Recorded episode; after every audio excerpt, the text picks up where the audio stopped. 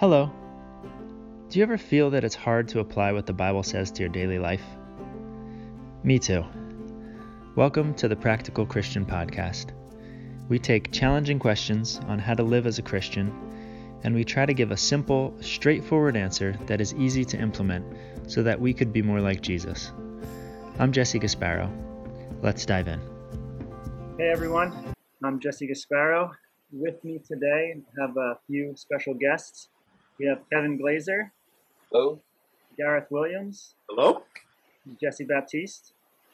Hi, guys. So Kevin has been here before, but Gareth and Jesse, do you want to introduce yourselves? Um, sure. Um, I'm not sure how much to say. Uh, my name is Gareth Williams. I'm from the assembly localized at St. Albans in New York. I reside in Brooklyn, New York, and these brethren for a long time. And it's my pleasure to be here to have this conversation. I'm happy to have you. Gareth, you were also my first junior counselor at camp. I don't know if you remember that. I absolutely remember that. Jesse Baptiste. Hey guys, yeah. So my name is Jesse Baptiste. I'm a new New Jerseyan, and I go to the uh, Mahwah Assembly. Usually in the back of the background, back background. But I feel like this conversation is something I couldn't keep silent, so I wanted to, to be on. So thank you for having me, Jesse. I'm honored to have have everyone here. Jesse is the one who does all the editing. I always thank him at the end. I don't know if he edits that out, but So the topic today is racism. And Lord willing, we've been praying that this will be a healing conversation. For those who don't benefit from the video footage, Kevin and I are white, and Jesse and Gareth are black. But I think if, if we want to start off, I think we need to start with what the standard is. So, someone feel free. What's the what's our standard when we deal with this conversation? Standard is God is love. The um, all throughout Scripture, you have it in Leviticus: love thy neighbor as thyself. We have it in Matthew and all the Gospels. We have it out of the words of the Lord's mouth. We have it out of Paul's mouth. Have it out of James' mouth about loving one another. And it's clear when you look at scriptures, the Lord even says, Love thy enemies. So there's nobody left. There's absolutely no human being that you should not love.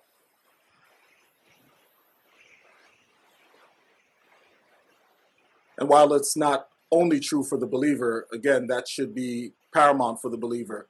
It's the sort of the underpinning of, of the entire gospel is that idea of of loving love for others. And even as as Kevin brought out, the idea of loving your enemy. That's what the Lord Jesus Christ did did for us. So again, it's all encompassing. There's shouldn't be anyone that we are able to uh, carve out of that and make special distinctions for. It's something that is all all inclusive, and it's incumbent on us as Christians to to try our best to to exemplify that in the world. Yeah, I say amen to everything that has been said. I mean, God is love, and, and so it's. I, I remember it says in the scripture, I believe in in First John chapter four and verse eight, it says that uh, whoever does not love does not know God because God is love. And I, I think, you know, even in First Corinthians thirteen, the end, it talks about faith, hope, and love, and it says the greatest of these is love. And so I, I think we're lacking a lot of love in this world today, and I think it's good for us to be here to to reaffirm first our love for one another. I love you guys, all of you guys, Amen. and and and I think if we are the right standard, right? I think the Christian is supposed to be the standard how the world, you know, the world looks at us, and I believe if we show love to one towards another, that the world can see that, and I I believe it'll be a trickle down effect. Absolutely. Yeah. Thus, Yeah, I think- the, Lord, Go ahead. Go ahead. the Lord says to his disciples that they know that the, Lord- the world will know that you are disciples when you love one another, right? Amen. So it's important to not just say God is love and we should love, but love is not just like, okay, I love you. It's always expressed. That's why also in First John, hereby we perceive the love of God that He laid down His life for us. So would I lay down my life for my brother, for my friend, for my enemy? I think that's a very important point. Just the the idea of love being something that is demonstrated, and, and the scripture talks about God demonstrated His love toward us. It's not just in, in word, because I think for us it becomes very easy because as we're saying these things, these are sort of very basic Christian 101 foundational principles. Nothing that we've said so far is going to come as a surprise or a shock to any believer, right? So it's very basic things, but I think because it's so basic, sometimes we we just sort of assume it's a given and you know it's something that we say.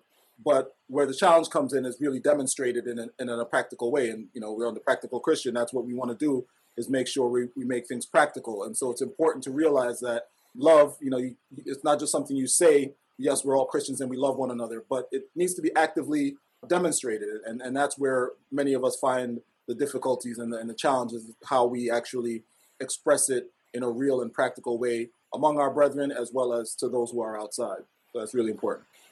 Yeah, I, think also it's not just that I love, but also I have the understanding that every human being is worthy of dignity and respect. Mm. Um, I can love someone or someone, and maybe I can still think, yeah, I love them, but I'm better than them in some way, or just intrinsically, because of who I am, I I am some higher level than they are. But that's not the case, because we have in Genesis 1 that every human is made in the image of God. Hmm. And so every human intrinsically is worthy of dignity and respect. And, and so uh, there's that love with that understanding that when I look at another human being, they are made in God's image. Absolutely. And, and there's a lot of there's a lot of evolutionary philosophers who would say that someone with a disability or someone who's a different race is less valuable in some way, but that's not the case because they are made in God's image. Regardless of anything, the fact that they are a human being makes them worthy of dignity and respect. Yeah. And I think that the aspect also of, you know, as we said before, loving yourself, or loving your neighbor as you love yourself, I think also that's that brings in that it's not you're not superior to anyone or or, or you're not a respecter of persons because if you love yourself if you love somebody as you love yourself it should be something that is is is really more deeper right? And uh, i like the other scripture. Another scripture is a new command i gives you love one another as i have loved you so love one another. And so I think these these scriptures kind of bring out that it's deeper that love them as i loved you. And we know what the Lord Jesus Christ did. You know what I'm saying? He went to the cross. And so it's as giving it, it's giving yourself, giving your life, uh, giving your all for that person. And this is something I think we should display. But what are some practical things? You know, I know we said practical. What are some practical things that we can that we can show love? Like you know, you know, just for. What are some things that we can do to show love? It sounds like you're asking it with an answer in mind, Jesse. I'm not. I'm. I'm really asking. Like, what? What are some things? Um, some practical things that we can. Well, we can... I mean, so it's. I mean, practically. I mean, obviously, you look at. It's been said already. Lord Jesus gave His life for every one of us, mm-hmm. right? And He did that when we did not deserve it. He did that regardless of what we look like, who we are, how strong we are, how fat. There's absolutely, it says God is no respecter of persons. That's another verse that's all over Scripture, mm. Old Testament, New Testament. So equally created, and then equally all sinners, mm. all lost in our sins, and then equally um, saved by the blood of Christ. So there's there's no difference. So now, why did the Lord do that? It's because there was a need.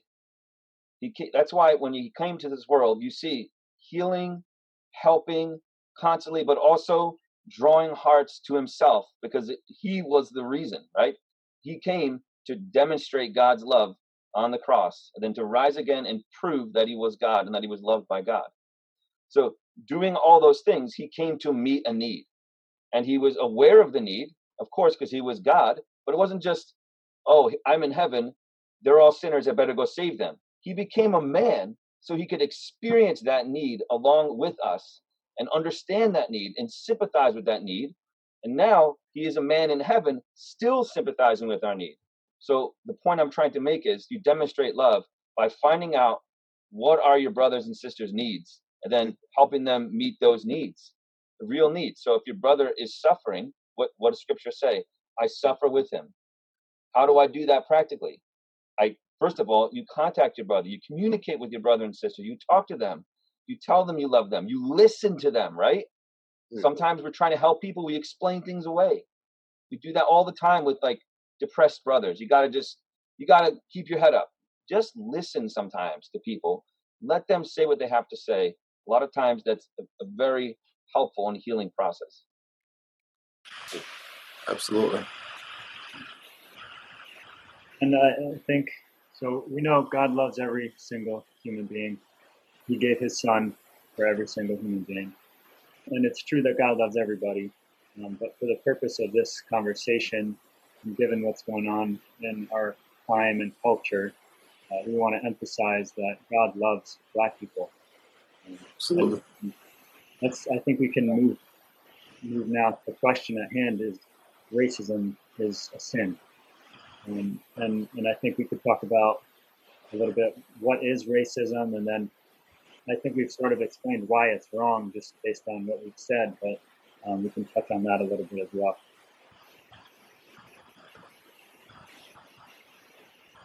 It goes against everything we said.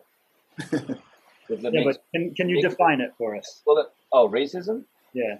Well, it means, well, I mean, a textbook definition, I'm not quite sure I can give that, from just my understanding of it is you're looking at someone and you're making a judgment about the value of that person based on the, how they look generally, right? But obviously it extends to a lot of other things as well. It could be cultural and so on. But it's completely opposite we all said because we said we're all created as one. God is not a respecter of persons. And if he died for me and that person I'm thinking less of, like who am I? I'm basically telling God, you, you know, you're wrong. That I'm better than him, you know, my I was more worth your death than that, but it makes no sense. It's completely contrary to the, um, to the mind of God to evaluate people differently based on the way they look. Absolutely, and and you know, we we talked about sort of the different things that sort of make up racism. We talked about prejudice, and that's that's a component of it, right? The idea of of prejudging people based on some characteristic. Again, in this case, would be you know color of their skin but you know, it is something that everyone does to some degree in terms of grouping and categorizing and things like that. But as we we also understand that when you when you begin to act on those prejudices, then you are you know that goes into the realm of dis- discrimination, right? So you're treating someone differently based on those uh, attitudes, beliefs, you know, judgments that you're making about you know their character, their value, and and you know that's sort of the broader sense that we're we're looking at it is really a, it's a it's a value judgment um, against a particular group of people based on some characteristic. And of course, racism, you know, for me personally, it gets into things that are a lot deeper. You know, I, I view things more in the institutional and and systemic way, which is the way these you know discriminatory practices get reinforced and sort of ingrained into you know the, the thinking and the functioning of society and, and and you know i think that's even more dangerous because it becomes very insidious. It's something that you can be guilty of participating in without actively saying or doing certain things. And so that's where it gets really seedy, right? Because it just it sort of in, gets ingrained into the, the system and the, the, the function of society. And so that's when it's really super problematic. But I think even for the purposes of, you know, understanding what we're, we're talking about here in relation to God's standard, and you know, this, as as Kevin said, it's something that uh, flies in the face of of who God is, what He's done for us. It, it, it defies the, the the you know the principles of the gospel. You know, which again is is the Lord Jesus saving, coming to save all of us who are sinners. And and and and, and I keep referring back to Kevin, but earlier he made this point. You know, while we're talking about how we're all, you know, God loves us all, the other side of it is that we're all sinners, right? And we were all guilty of the same um, offense in the face of God. And, and so when we start making those judgments, as, as Kevin said, as if we are better than or somehow different than, you know, the scripture tells us, such were some of you. It describes some of the vilest acts and says, such were some of you. And so we're, we're all guilty of all the things that we tend to like to separate ourselves from and then use to judge others and, and look down um, upon them. And so that's why it's contrary to the the mind of God. It's contrary to the character of who God is. It's contrary to you know his purpose in in in, in sending the Lord Jesus Christ to come and you know uh, die for the sins of all. You know, it, it's just a it's it's something that flies in the face of God, really, and that's why it's it's so important that we recognize it and and you know address it, and if it's found within us, of course, repent of it. You know, in the truest sense of not just acknowledging it and confessing it, but acting and behaving differently. I just want to add that sometimes we think of it as like some historical concept, right? That's not any that's not relevant anymore. It is a real and relevant sin.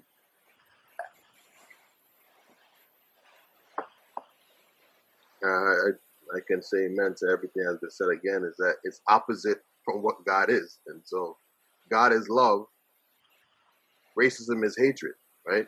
Mm-hmm. It's hate. And that's what it is. It's it's a prejudice, but it's it's a ingrained hatred, whether it be Mm-hmm. subconsciously that we don't really, you know, we don't know that it's happening or but it it happens and and and something that we deal with every day. And so i think it's something that we have to really look within ourselves and say hey you know that this is sin right? It's just like any other sin that we would deal with that has to be judged.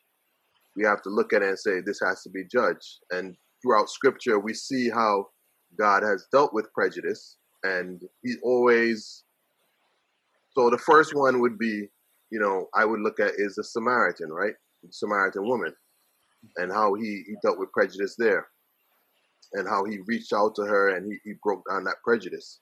And then also the canaanite woman you know again the disciples were those who say hey you know trying to turn her away and he dealt how he dealt with that prejudice. But all throughout scripture i believe that that god is trying to tell us that he doesn't like prejudice. you know, the first thing, even in Numbers, Numbers chapter twelve, with with with with Miriam and and and Moses' wife. Again, prejudice was there. Uh, she was upset because he had married an Ethiopian woman, and God had to judge her. You know, so throughout Scripture we see that God hates. He hates discrimination. He hates whether we call what we call racism today he hates it and he hates prejudice. And so it's something that we have to be mindful for. It's against God's design, as we said. It's against God's design. It's against his character. He's love. It's the opposite, it's hatred.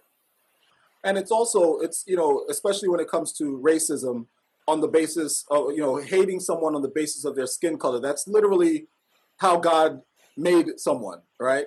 And it's almost as if you're telling God he did something wrong or he made a mistake or he did something that wasn't good enough you know, God created and, and was able to look on it and say it was very good on his creation, you know. And so, you know, sometimes if somebody leads, and I don't want to get too carried away, but leads a certain lifestyle or makes certain choices or, or behaves in a certain way, you can have an issue with with perhaps the sin in their life. But to, to hate someone on the basis of literally how God created them is very, you know, presumptuous and, and, and very, you know, uh, again offensive to God. It's literally how God has made someone. As we said, He's made us all in His own image and His own likeness. God designed us in, in this way, and that's part of how God made certain people. And and for you to hate them based on on how God made them is you know it's, it's the most presumptuous and, and just ridiculous position that someone can take and and and and think that they're still somehow you know consistent with the mind of God. It's, it's completely opposite. Yeah, and and I think it's important too that it's not just how I behave towards people that's racist, but my thoughts that I maybe I don't share. Absolutely. Um, this is a heart problem, um, and unless I unless the Lord helps me to see people the way He viewed them, when He looked on them and He loved them, He looked on them with compassion. Unless I can see people the way God sees them and feel the way God feels for them. This is something like we've been talking about this since since human beings have been alive. It's been my tribe against your tribe, conquering villages, enslaving people. It's been a problem in our hearts from the very beginning. And unless Christ comes in, that's the solution. And and it, if if you can go your whole life and never commit a racist act, but if you feel superior, it's it's sin. and that needs to be judged in your heart. The Lord talked about that too, with looking after a woman, you've committed adultery in your heart. It's the same principle that if, if I'm feeling these things or thinking these thoughts and indulging in them and allowing them to work in me to create that superiority in my own mind, I'm sinning against God and against that person, even though I might not ever tell them. Absolutely. Any man be in Christ, he is a new creation. That creation is we're, we're born of God, not of flesh or blood, right? So that's that's why as a Christian, it's even more important. I mean, a lot of the things we talked about, we talked about how we were created, we talked about the Lord's perspective or God's perspective of us. But as believers, we are united in a way that non-believers aren't even united. Hmm. Because we're all a new creation and we're we're one body. And so this also well opens up for, for, for those who might be listening that do not know the Lord Jesus. I mean, if you have hate in your heart, if you are dealing with these struggles or even any other struggle, you are made new by accepting the work of Christ on his cross for you and for I. You are brought into something new. He, he, there's a new creation, and you are that new creation, and you can be healed of all of these things. I wanted to just mention something practical regarding, like you mentioned, thoughts. Right? A lot of times you know, we like compartmentalize sins in our mind. There's some sins that that we would never even joke about. We wouldn't talk about them because they're they're terrible. So we might. I've never heard anybody make an abortion joke. Hmm. All right, you wouldn't do it. You just wouldn't do it. But I've definitely heard racist jokes. So brothers, let's just say it. We cannot be saying these jokes. We cannot be laughing at these jokes. Right? It says the tongue is a it's a world of iniquity. It's a fire. These things are hateful we can't make jokes out of them. So we can judge them in our heart, but we can also judge them when we hear them, not just amongst believers. What a testimony would it be? You hear a, a racist joke. I mean, of course, any sinful joke can be addressed, but we're talking about racism. You hear a racist, racist joke at work, you could say, listen, I don't appreciate that. God loves that person you're joking about. I love that person you're joking about. Just a practical point. Absolutely. And I think it's important as well you know, even as much as we we we sort of define it and talking about it as hatred, you know, some people uh, read that as you know it has to be sort of an active, you know, sort of aggressive type of attitude um, towards someone, and that's why most people, when you say that, they say, "Look, I don't I don't hate people," and so they feel like, you know, why would you say that about me? I don't I don't hate, you know, because it makes it sound so aggressive. But again, sometimes it's just those little thoughts. We talked about just feeling superior or or looking at somebody in a you know sort of a disparaging or devaluing way you know, it, it might not be that outward thing where you're ever going to lash out or you're going to say something harsh, or you may not feel, feel filled with hate, but those different attitudes as well are, are, are sinful. Those thoughts, again, entertaining the jokes and, and, and, and all these things, those are also sinful attitudes, sinful, you know, behaviors in, in and of themselves. And so, you know, it's good that, that people understand that so they don't get on the defensive immediately and say, well, no, I don't, I don't, you know, actively hate. I'm not out there trying to harm or hurt someone deliberately, and so therefore I'm okay. It's still quite possible to to hold racist views, attitudes, thoughts, even though they're not expressed in that way. I think maybe we could talk a little bit, and, and we sort of mentioned it, but as a church, as the church, how should we respond to racism? And I, I think the first part, Kevin, you mentioned it, that it should not exist among us. We are one body. We've all been brought into this one body, the body of Christ. And so there shouldn't be any any sort of racial tendency among us as believers. And I think that's the first place for us to start. But how, how as a church do we respond to this?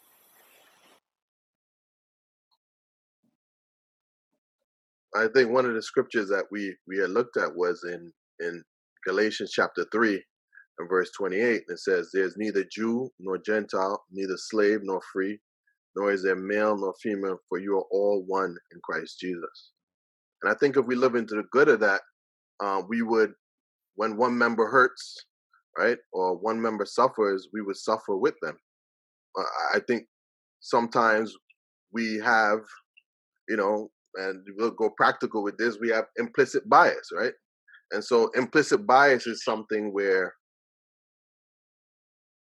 you subconsciously, right, are causing prejudice. You don't mean to do it, but we as human beings sometimes we like to be with other people who look like us, right? Or or you know, behave like us. And and in Galatians it was touched on with um Peter and Paul, right?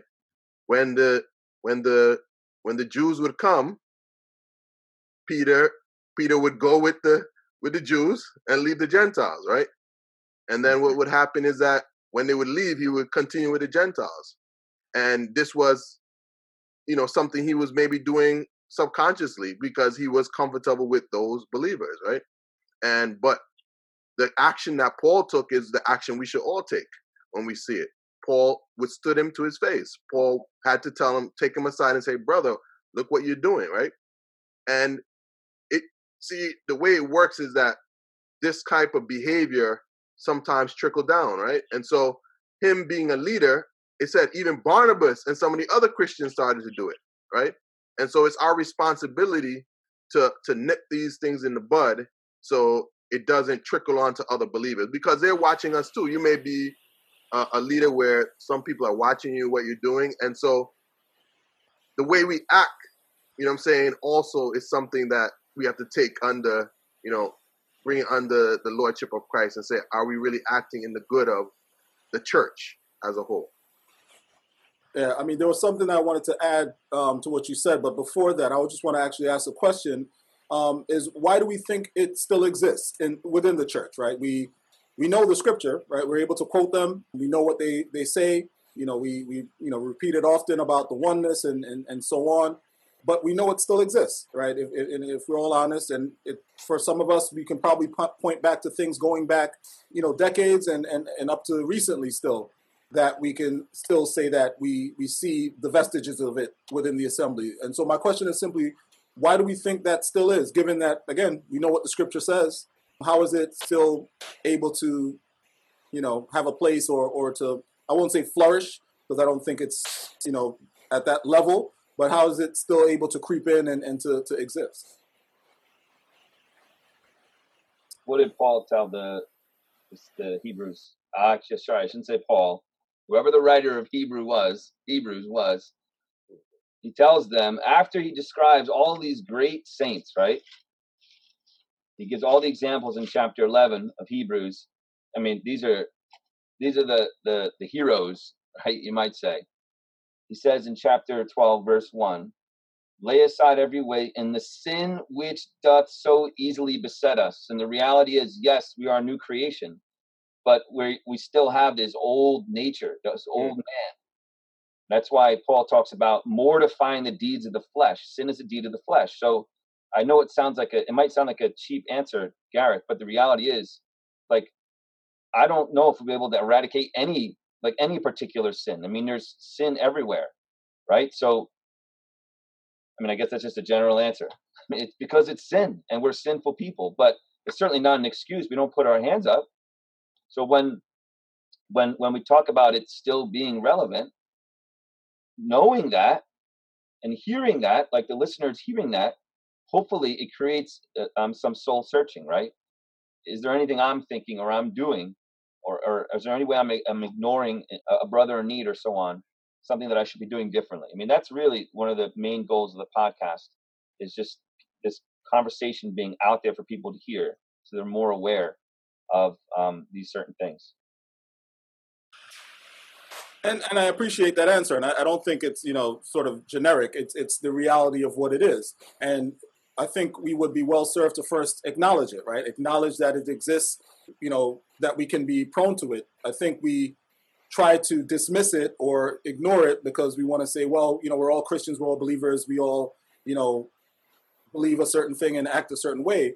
But we have to be honest and acknowledge that, yes, because we are still sinners, you know, we, we are sinners saved by grace, that we still have, you know, that that that flesh that rears its ugly head, that it's possible for us to have fleshly attitudes, fleshly responses, and all these things. And we need to be able to confess it and acknowledge it. And, and, and going back to what Jesse was saying as well, in the example of, of, you know, withstanding to the face, like when, when you hear and you see it, address it. And I think that's something that we have to work on as a, as a church is really addressing things.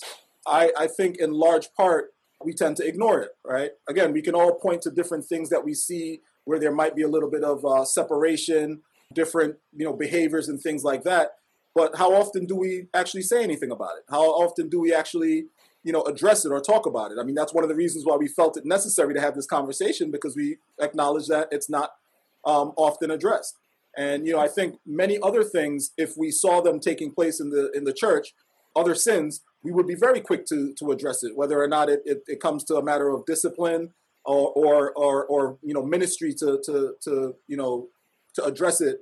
That's what would would happen. But with issues of race, for some reason, we're very hesitant to to talk about it and to to call it what it is and to address it. And so I think that's really that is very much where we have to start first acknowledging that it does occur, acknowledging that we've witnessed it or experienced it, and then addressing it where, where it needs to be challenged and to, to, you know brethren need to be withstood as it were that that happens where we need to bring the word of god to bear in terms of, of ministry specifically towards that. I think that needs to, to happen as well.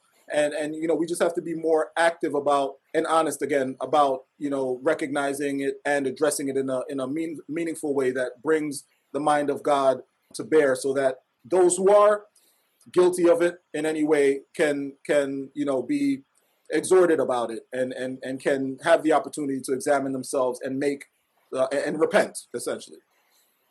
I, I think it's important and gareth you can definitely interrupt me at any point while i'm saying what i'm going to say that we don't want to sound like we're we're coming up the four of us are coming together and saying okay we're we're accusing the brothers of of being racist or anything like that. Because of course if there's sin amongst a brother if we see it's our responsibility. I mean it is our responsibility to individually approach a brother one on one i mean that is key. It is key. So the point of this is not to to throw accusations or judgments.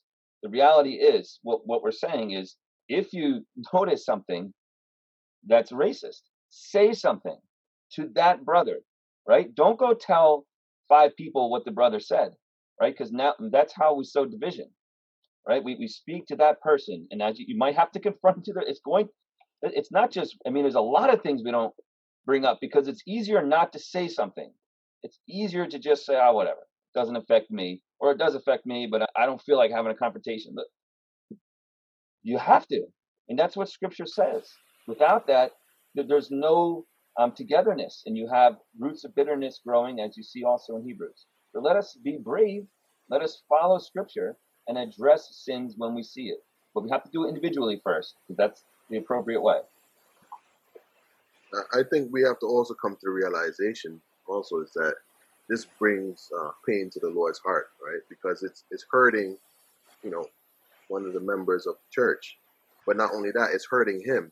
I'm saying, you know, it brings joy to God's heart when brethren dwell together in unity. It says that in the scripture, right? Behold how good and how pleasant it is for brethren to dwell together in unity. And this is basically something that can cause division. This is something that can cause division amongst believers when you have implicit bias, when you have some of these things. And so it's something that we as Christians, you're right, we're not accusing anybody, but it's it's a, it's about examination, self-examination, self-reflection, and saying, okay, do I have these thoughts, right? And hey, you may never have any of these thoughts, right? Or you may never act in a in a racist way, but what are we teaching our children, right? What are we doing when we get to the dinner table, right? Uh, do we do we speak disparagingly about certain brothers of different ethnicities, yeah. or do we do we tell our kids, well, you know, you can play with them now, but when it's time, you know, you know they they want to get married to somebody of a different color, then you're like, well, nah, you tell your kids, well, you know, well, you know, think about that because you know these people or something like that. And so it starts not only in the meetings in the church, but it also starts at the home. I believe we as as believers in the home, we have to at the dinner table. Our kids are watching us and the things that we do, and I think that's very, very important. What are we teaching our kids? And and when we, if we teach our kids how Christ sees people, right? How God sees people, I think like some of these problems will go away. But as Gary said, is that the question Gary asks is about why are these things today? And I believe it's because sometimes we are still tied to the world, right? We're still tied to the world. We start to act and think how the world acts, right? And so we start to view our brethren, you know, when we go to work, we get we we take on these biases, we take on these different prejudices, and then we bring them into the meeting. And so, you know, and that's a, another subconscious thing that happens, right? And so the way society treats black people, right? We start to treat them in the same way or this or, or, and things like that. And we have to understand that these things are against, these things are against God. God, it pains God's heart. Even God talks about in Matthew, he said, if you hurt one of my little ones, right? You know I'm saying, you know, this is hurting people and people are, are in trauma, people are in pain about these things, and we have to take these things very seriously that these are our brethren. These are we are one and should it should affect us in a real way and not not just like, oh, it's happening to somebody over there. And so I, I think that's one of the reasons why it's still happening today is because we still bringing in the thoughts of the world. You know, we're traipsing in the dirt with us when we come in, right? And so we have to shake up the dirt off our feet, as it were, and kind of come in without these prejudice. And, and, just responding to you know Kevin's last thought, I mean, and, and I'll push back a, a, little bit in the sense that you know I, I think it's important to address things more broadly. A lot of times we tend to view things as just sort of isolated incidents and individual attitudes between people. But even as Jesse was mentioning before, as leadership and things like that, it affects the flock, it affects others, right? And so the chances are if you've observed a certain behavior, you're not the only one, right? And other people have probably been affected and impacted by it. And if we don't, you know, address it in a not not to hold up this person as saying this person has done something bad and let's all, you know, chide them and chastise them, but to address the issue, address, you know, the the attitude, talk about what the scripture says around certain attitudes so that anyone else who has been affected by it or has observed it can be put in mind of what the proper standard is. Um, if we only address it sort of privately and, and just on a one on one basis, then it, it, it's only about what this one person did. And we have to understand it's, it's, a, it's a larger issue and it has a larger effect. And I think that's why some people respond that way because when you talk about it, it's immediately personalized as well, like I didn't do this, or I, you know, you're accusing me of something when many times it's, it's sort of like a broader conversation. It's a broader thing about, as Jesse said, values and things that they've adopted from from you know outside in, in society that they've you know it's sort of become in, ingrained and that's how it infiltrates uh, the church. And you know, as again, and I'll speak for myself, I also believe that we we want to we should be addressing what we see happening in society, right? Because we we we make these divisions as if we're completely isolated from the world, but we're not, right? We go to work every day, we go to schools, we're, we're affected, you know, we're, we're being affected by the things that are going on in society. And so if we come to the, the, the assembly and, and, and don't ever speak about that, and we, we, we, it's almost as if we're acting as if we're not affected by those things, but we, we are day in, day, day in and day out, and, and directly or indirectly, we're often, you know, no matter how much we might conduct ourselves a certain way, the way the world might respond to us or treat us, it still uh, affects us. And so I think we should also be, you know, taking a look at things how they are occurring in society and presenting the the biblical perspective to help the the saints look at it through the right lens, look at it from the right perspective, and make the the the adjustments that they need to make. The other thing is, I think we also, and, and it has the two sides. One of the reasons why we can be sort of ignorant about what what is affecting our brethren is because in the context of the the church you know we we we what we see of each other is you come to meeting you're reading the word we're studying together and everything does feel very harmonious and and, and wonderful. And if that's the the only thing that you're you're looking at you may not realize that your brethren are dealing with things in their day to day a lot of people have suddenly you know had their eyes open a little bit because they they actually had conversations that were outside of the context of the Bible study, the prayer meeting, the worship meeting, and then you learn something that, hey, I've been affected by this. I've been pulled over by police. I've been treated in a certain way. And suddenly your mind is open and you're like, wow, I had no idea you were going through that. And then that's what's bringing the empathy and the, the, the concern out of you. And so, just in general, I think we, we should be careful not to sort of cocoon ourselves and, and, and forget that we are affected by the things that are going on in the world, and we do need to to speak to those things. And lastly, you know, that's to me, I don't know what kind of gospel it would be for us if we said we're only concerned about what's happening in the church, right? We should be concerned about the the souls that are out there and how they're affected and how they're behaving and all these things as well. So it's not just oh, how does it affect our brethren, but we should have a care and compassion for for the people in the world as well. That's what the gospel is: going outside of of the quote unquote walls of the church to reach those who are in the world. So we should be caring about how society is is treating you know different groups of people, and and it should matter to us enough for us to to address it. I just want to clarify what I was trying to say regarding addressing things individually is just with reference to this podcast, right? So just like if your brother offended you, you wouldn't stand up on the pulpit and say, somebody's offending me, right? You wouldn't do that because when someone's offended you, there is scripture for how that should happen. That's all I'm saying. So I don't want people listening to think that this podcast is an accusation, right? right. Is, Brother Jesse Baptiste, I got to say that, right? You said it exactly, which is we want people to search their hearts. Absolutely. And to judge it. And then also, like we said many times, if you see it, notice, talk to your brothers. And listen, Gareth, there are places for open rebuke. Okay, there I forget exactly which epistle that is in. Galatians. Some, yeah, Peter. Right. No, but even um, in correction, sometimes it says, um, rebuke them before all, right? I, I, so sometimes, and I'm not saying, I mean, obviously that's something very careful. That's a decision of the whole assembly to do that. You don't just call somebody out in front of everybody.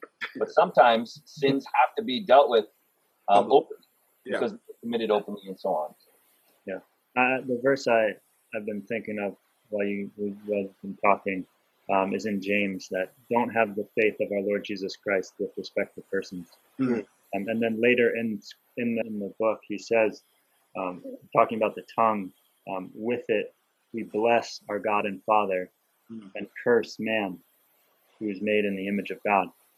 Um, and so, it shouldn't exist among us. Sadly, um, it does, and it needs to be addressed. If there's an individual event obviously, but if there is this, um, if there's a pattern that's being noticed, mm-hmm. um, it needs to be addressed, whether that's through ministry, um, whether that's through other other means. But I, I think also the emphasis here, um, which has been mentioned, is the need for relationship. Hmm. Yeah, amen. And and like you said, so often we're just so focused. We come on Sunday, we come on the midweek meeting, and you know we, we spend our time, and then we're in the car, we're gone, people as I see you twice a week, maybe if, if we're lucky. I don't interact with you at all through the week. Shame on me for not taking an interest in my brethren, and not just the ones that look like me or have the same cultural background as me. Shame on me if I don't interact with. And it starts with our local church gathering, the local assembly that we gather to, and then it goes out from there. So it's my responsibility to be involved in each other's lives and to know what you're going through uh, what I'm going through, and to to have that comfort level to be willing to share that with these these people I break bread with, I, I, am in fellowship with. I love them, and they love me. I should have that comfort level, and it's it's sad sometimes that that's not true. I think we could um if there's if there's other thoughts on this, feel free to to go back. But I think um, not just as as the church, but how as Christian individuals do we respond to to this? How do we respond to racism, not just in the church, but as we encounter it? I think we've, we've mentioned some things like practically teaching our children uh, what is what is my son learning from me, how I speak about other people, how I speak to other people, and, and that's that's one where to start. But uh, how else? What are other practical ways that we can respond as a Christian person in the world well, I mean, I, I would I would reiterate what you just said is that about having a relationship or, or communicating with, with people. And this is in relation still to the people amongst us, but it can be to the broader to the broader world, right? And so I, I think it's important for us to really see that people are living in the real world, whether it be Christians or people in the world, they live in a real world. It's not for us to, you know, in in, in First Corinthians chapter five, it says that if we, we'd have to come out of the world if we didn't deal with people in the world. So we all are living within the world construct. Yes, we're in the church, but we mm-hmm. also live in this world, passing through, but we live in this world. And so I, I think, you know, for some for, for instance that for us to have some type of empathy towards another one one towards another so for instance if i'm driving home i've been stopped you know i'm saying you know coming home from from meeting or even getting to meeting right and if if we know that our our brethren are having difficulty in these type of way we can get them a call and say hey you know yeah i just checking to see if you got home safe right just being mindful in that manner just that would go a long way, right? Um, building up a relationship, I believe working together, right? Kevin and I work together, you know, in in the Pathfinders, right? For for people to see a black and a white person, right, working together in the community or or or for the Lord, I think is something that people need to see because it's a standard for the world to see, right? I'm saying, you know, they don't see a lot of that in the world, right? But to see that we as brethren together, working together, I think it's important for the world to see, for us to become that kind of standard. So the world says this is something different, right?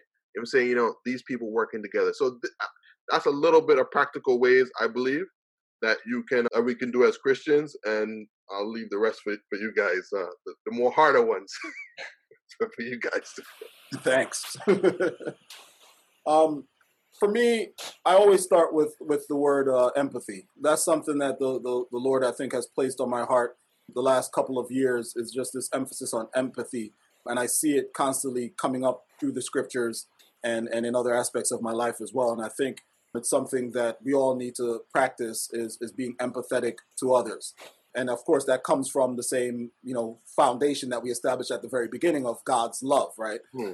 That's what it is. It's, it's empathy is is being able to uh, identify with someone else in their circumstances, in their in their in their pain, and the, the issues that they're, they're going through in their feelings, right? So so starting with just from a place of of practicing to be empathetic, because I think it, it's when we lack empathy that it makes it easy for us to view people in a certain way, to treat them in a certain way, because we can't identify with them uh, in any way. So we have to practice uh, being empathetic, and then we have to actively be justice oriented. That's another thing that you know I believe the Lord has been bringing out to me in the scriptures over the last couple years, and we see how much of the scripture talks about this, either directly speaking about justice or talking about righteousness and these things. It's something that we need to be exercised about to actively pursue justice and and to, to try to right wrongs essentially. So wherever you see something that is is wrong, a condition that is wrong, that you have a desire to to do what is within your power and your ability to do to sort of right that wrong. And so it goes back to some of the things we were saying in the practical way about challenging people that are behaving in a certain way, telling certain jokes, certain, you know, whatever it might be. But just being justice oriented, recognizing that this is not right, and I'm going to be somebody that's going to to do what I can, what's within my power, to try to set this right. And again, it goes beyond racism, but you know that's that's the focus that we're we're we're having t- uh, tonight. But you know, the scripture talks so often about the oppressed and the poor and the widower and the fatherless and all these these marginalized groups that are, are, are affected. And so in this country in which we live and in many other places as well, blacks are a marginalized group. They are a group that are are affected by the, the system in which which they they exist, in which they live. And so, you know, we need to be able to exercise empathy and also have a mind towards righting those wrongs, to, to towards executing um, judgment and, and, and, justice where we see those injustices happening. And so it has to be something that we actively pursue. The, the, the, scripture tells you to, you know, to pursue justice, to do justice, to love mercy. You know, these are, I, I look at them as direct commands to us. So it's something that we need to be actively engaged in trying to, you know, do justice where we see injustice in the world. There's an, a level of, it's going to be a personal conviction there, there might be differences in what we view that to be. Yes. And I don't think we could say it's going to be this for every person, but that, that idea of, of, of what you're saying. And so it's a prayerful thing. Absolutely. God, what would you have me to do in regards to this issue? How can I, in my life and what I'm doing, seek to to help? And and the the other the other thought I, I am thinking about is in Jeremiah the the chapter with the most famous verse in Jeremiah, I know the thoughts that I have Mhm. toward you. Um, that whole chapter is about the people in exile. They're in Babylon, and Jeremiah tells them, You're going to be here a while. Plant gardens, build houses. It says, Seek the peace of the city where you're in and pray for it. Mhm. And in that peace, you will have peace. And it's shocking because they're in exile, they're in Babylon, which the whole, you go from the beginning of Scripture to the end of Scripture. Babylon is this, this nation of evil that's opposed to the people of God. And they're supposed to seek its peace. They're supposed to pray for its peace, and it's it's something that uh, I think again, seeking the peace of Babylon. I think, for the sake of argument, America is Babylon in which we're living, um, just for the analogy, and to seek the peace. How how do we do that? It might be different for every person, but I, I think it's along those same lines that we're seeking peace and, and justice and righteousness for those who are living here. And it, it might be different for you. It might be different for me our, our level of, of what that means. But that's a prayerful thing we need to investigate for ourselves and seek the Lord's wisdom on. And, and just to go back to, to something I was saying and it sort of left off as well, I think, again, specifically to this issue of, of, of race, and we're talking about, you know, especially, you know, our white brethren and so on, that it's, it's important for for you to understand also the, the systemic nature of things, right? Because as I was saying earlier, we tend to look at things as sort of individualized, isolated incidents. And in some cases, that, that makes it easier to either address that individual thing and feel like, okay, that's done, or to ignore it because there might be certain uh, circumstances around it where you can maybe justify it or whatever the case might be. But when we sort of understand it in a broader systemic sense, you know, or you should try to strive to understand it in the broader systemic sense that, you know, there there is a system that has led to oppression of blacks in this country. And it affects us all in, in, in different ways. It might not be the outright overt act of, of brutality or, or something like that, but there are many different ways in which that that oppresses us by keeping people in poverty, by subjecting them to a different set of laws, right? I know a lot of folks don't view it that way or don't realize it that way, but there's almost a different set of laws for, for, for certain groups, or at least the laws are the same, but how they are how they are executed varies greatly. And there's so many other ways that the the injustice and the racism is expressed that it's not just again someone attacking you physically, you know, calling you the N word and, and those things that we tend to look at as very overt, clear things that everybody can jump on board and say, yeah, that's wrong. There are many ways in which it's systemic and it affects us in, in so many different ways. And the more we are awakened to that, then there are, it, it opens up other opportunities for us to seek to address that, right? So again, if you're thinking about how it creates poverty or perpetuates poverty, that might be an area in which you can be exercised to do something about helping the poor or or doing something to alleviate their condition. And so that's just something I wanted to add that it, it's you know it's good to understand it in a in a broader sense so that we don't just individualize it and make it specific incidents that we can quickly you know focus on that one thing and then once it's passed feel as if the issue's been taken care of you know We are ambassadors for Christ. We represent Him here, mm-hmm. right? And so when we want guidance on how to act, you know, in response to certain things, the, the true or the only true way that we can answer that question in terms of action is to understand how our Lord acted. And to do that, it's still personalized because some people read the Gospels and will will get some some of the things that the Lord does will, you know, prick our hearts differently than someone else. What I'm trying to say is read the Gospels. Read, see how the Lord treated people, not just treated them. How did He talk to them? Like the way that we talk to people, right? Did He ignore things? Did He not ignore things? How did He address sin? What did He do? I'm not even going to make any particular comments. Just what my exhortation is to read the scriptures, right? If you get an idea, read the gospels and see how did the lord address something that's similar to that idea I, you never go wrong if you try and be a true ambassador a representative of the lord jesus he's in heaven right this is a, a- always a good point he is in heaven we are here we are his representative when he was here, we we learned from him. Well, when you know we didn't, we learned we learned the scripture, right? But now we are here. The Holy Spirit is indwelling every single one of us. It is our responsibility to be Christians, right? Followers of Christ in this scene. Ultimately, to lead souls to Christ. I mean, that's why when you talk about, for example, with the poor, yeah, we have to deal with, we have to help the poor. And, and the Lord will allow us to use that as an inroad, right, if appropriate, because maybe they're believers already, but an inroad to encourage believers or to save, help bring souls to Christ, to win souls for Christ. Absolutely. Yeah, and, and I was gonna go on that line. Is I believe that Gareth is right. There's justice. We have to. We is injustice in the world. We have to be one who, who go out and we have to seek justice, right? And and that's very important. And also, I would say together, you know, what I'm saying they're like very, very. They're like glue together is the gospel, right? With the gospel is the is the injustice. Whenever the Lord saw prejudice and injustice, he preached the word to them, right? Whenever he saw the oppressed, he gave them the justice, but he also he also he also preached the gospel to them. Feeding the five thousand, right? He he saw they were hungry, you know I'm saying, and he fed them both physically and spiritually, right? The woman at the well, prejudice, right?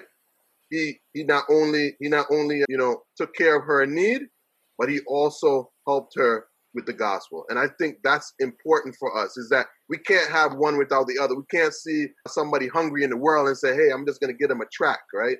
I'm saying it has to be something where we have to have a, a, a hunger for that person's need, for that person's soul, and really look. The Lord said He looked upon them and He had compassion upon them, right? Yeah. And it's it, and it could be somebody who who don't even like you, right?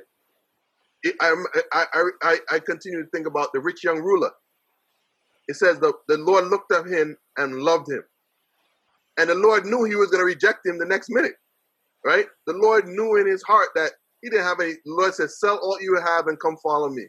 And he said he went away sorrowful because he loved his possessions more than the Lord, right? And so it doesn't matter that person's reaction to us is how we react and that's how the lord the lord blesses so that's the thing I, I want us to talk about spreading the gospel and dealing with injustice but also, I would say is that we need to be more public with our prayers. I know we pray sometimes, we pray in the meeting, we pray at home, but I liked in Daniel, right? And you bring up Babylon. In Daniel, he opened up his windows and he prayed, right? You know I'm saying? Sometimes the world needs to see us come together and pray for them, right? They need to see us that, you know what? That we're relying on a God, we're relying on on, the Lord Jesus Christ to, to really come in and, and cause a healing for this world, right?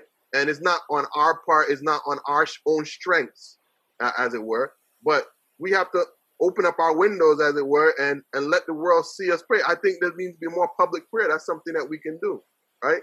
And I know, you know, people get nervous when when they talk about the different rights you have as an American, right? And I, again, I'm not saying that you shouldn't vote or you don't vote. I mean, it's up to you, and that's between you and your Lord.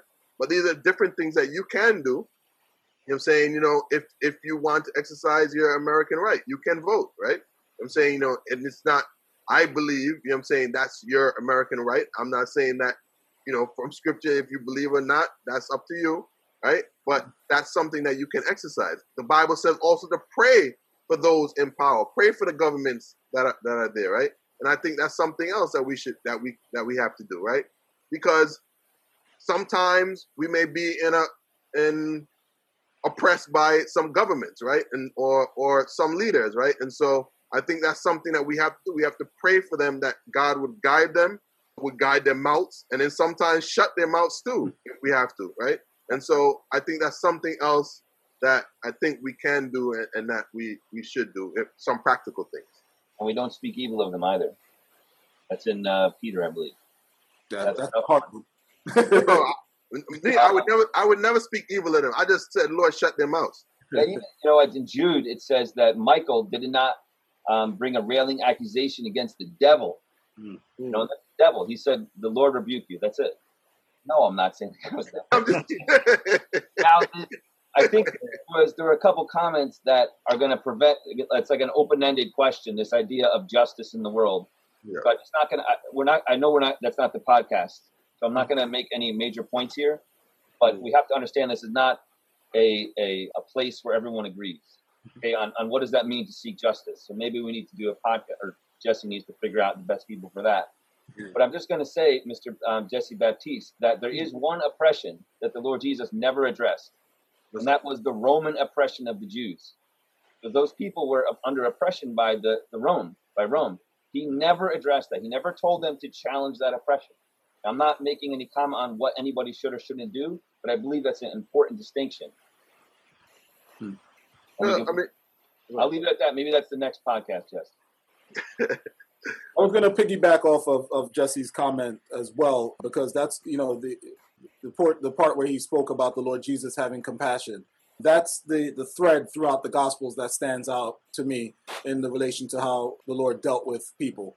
That that was the the attitude of his heart, right? He would look out on the people and he would have compassion, regardless of what was their condition, their various defects, you know they all needed something. They were all you know lame blind whatever it is. And sometimes we look at that in the literal but we also look at it in the you know in in terms of the application of what it means to be lame or or, or blind. Some were dead all these things but the lord would look out on them and it always says he had compassion on them. And so if we're going to follow uh, the lord's example i think that's where it begins with us learning to have compassion on people.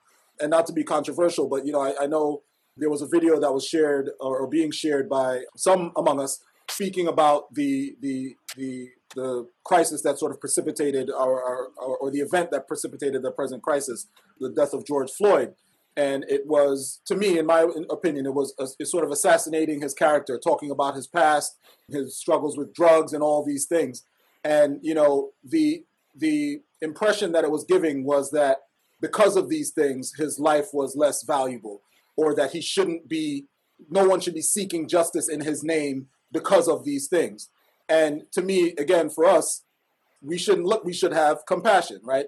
So you can look at somebody with all their struggles, whether it's dealing with drugs or or other things, that rather than saying that those things devalue you and make you worth less, the idea is that you should have compassion and your thought should be, what could I do to to to alleviate that circumstance, to help that problem? Granted, this person is now uh, deceased, and so there's not anything to do at this point.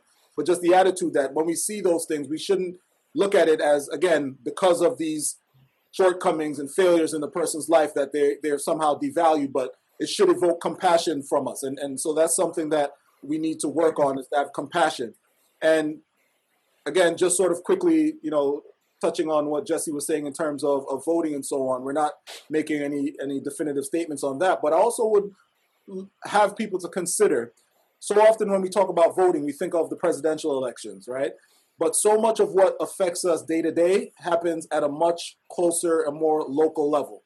You send your children to schools, and there are school boards that sometimes they're elected positions and things of that nature. You know, we, we, we sometimes lament the things that are being taught and the things that are occurring in the schools, but that's an opportunity to, to, to have an input into who is on these boards and the decisions that they're making.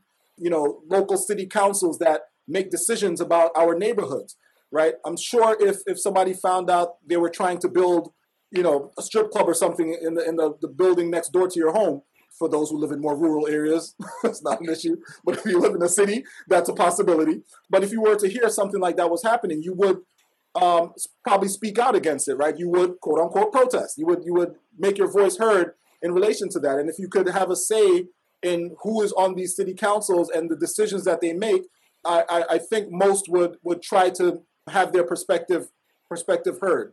And so I just raised the point that so often we think about, you know, the president and the leader and whether or not we should get involved, but there's so many little day-to-day things that because we are citizens of this country and we have certain rights and we're able to because of the way things are structured, we're able to have our voices heard to, to, to make an impact on again our schools, our neighborhoods, who's the you know the district attorney. If we're talking about executing justice in terms of the laws, you might want to know who is the, the local district attorney that's you know prosecuting cases and things like that to make sure that it's someone who perhaps has a godly perspective and will execute justice rather than some other some other you know uh, goal or some other ends in view Um, so just just sort of throwing that in there is that when we talk about voting, and again, that might be a whole different podcast with different people.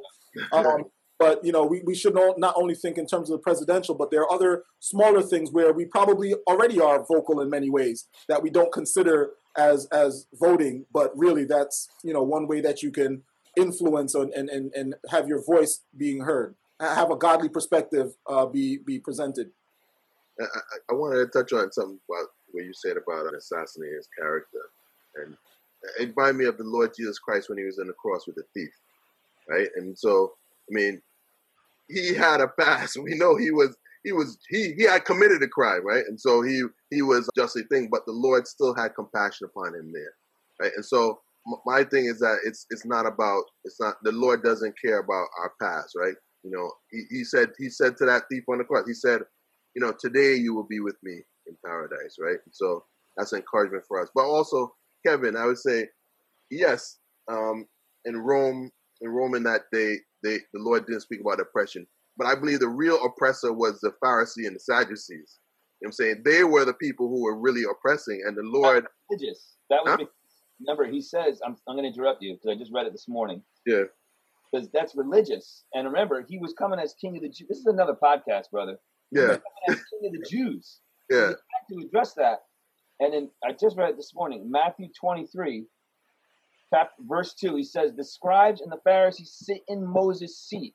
Yeah. that wrong injustice, however you it's a religious injustice, had to be addressed because it was they're talking about his father. They're talking about Moses, right? So it, it is different. But but I would say this, right? Political pressure. yeah, yeah. I, I would say because when they crucified him, right? Yeah. They did it because they were scared of the Jews. They were scared of the Pharisees, right? So who was really the who was really the oppressor? Who was really the thing? They did it. They incited the crowd because they were scared what the Jews, what the what the Pharisees were going to say, right? And so they they end up inciting the crowd to crucify him, to crucify him. And so he did talk. He called them white whitewashed tombs. He called them all kind of things. He was against. Us. Yeah, he was against that oppression. So just that's that was just a little before.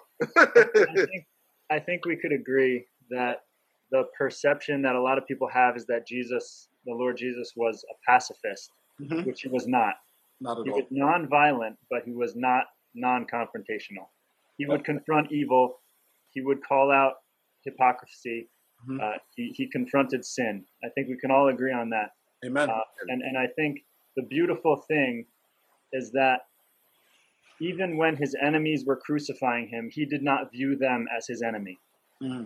The enemy he came to deal with was behind the scenes. He came to deal with sin. Absolutely. He came to deal with the heart issue. And ultimately, this is a heart issue. Mm-hmm. And, and I think, sadly, I don't think racism has been from the very beginning. And I think until the Lord Jesus comes and sets everything right, I think racism will continue to be a problem. I, you know, I hope I'm wrong on that, but I think there's always going to be uh, sin in our hearts, and until the Lord comes and, and, sets everything right, I think it's going to be something that we struggle with, and I think this is something that uh, I don't think we can ever get comfortable with and say, "Oh, we we cured racism." It's gone now. It's never an issue anymore. Certainly have to judge it. This conversation, you know, we cured we cured racism. Uh, it's it's not. It's something you always have to continually judge in your heart. Uh, and how am I viewing people? And I think this is the prayer that we might see people the way Christ saw them. Amen. That I can look at all of my brethren here who I'm looking at, and I can see them, and I can see they are made in God's image. They are worth dignity and respect, and I can love them the way Christ loved them. And that's what we're called to. We're called to this incredible love. And I just want to say thank you to all three of you Jesse, Gareth, Kevin. I love each of you. I respect each of you, and I'm really grateful that you took the time to, to have this conversation today. If you have a question and you would like to submit it, you can do so anonymously by going to thepracticalchristianpodcast.com.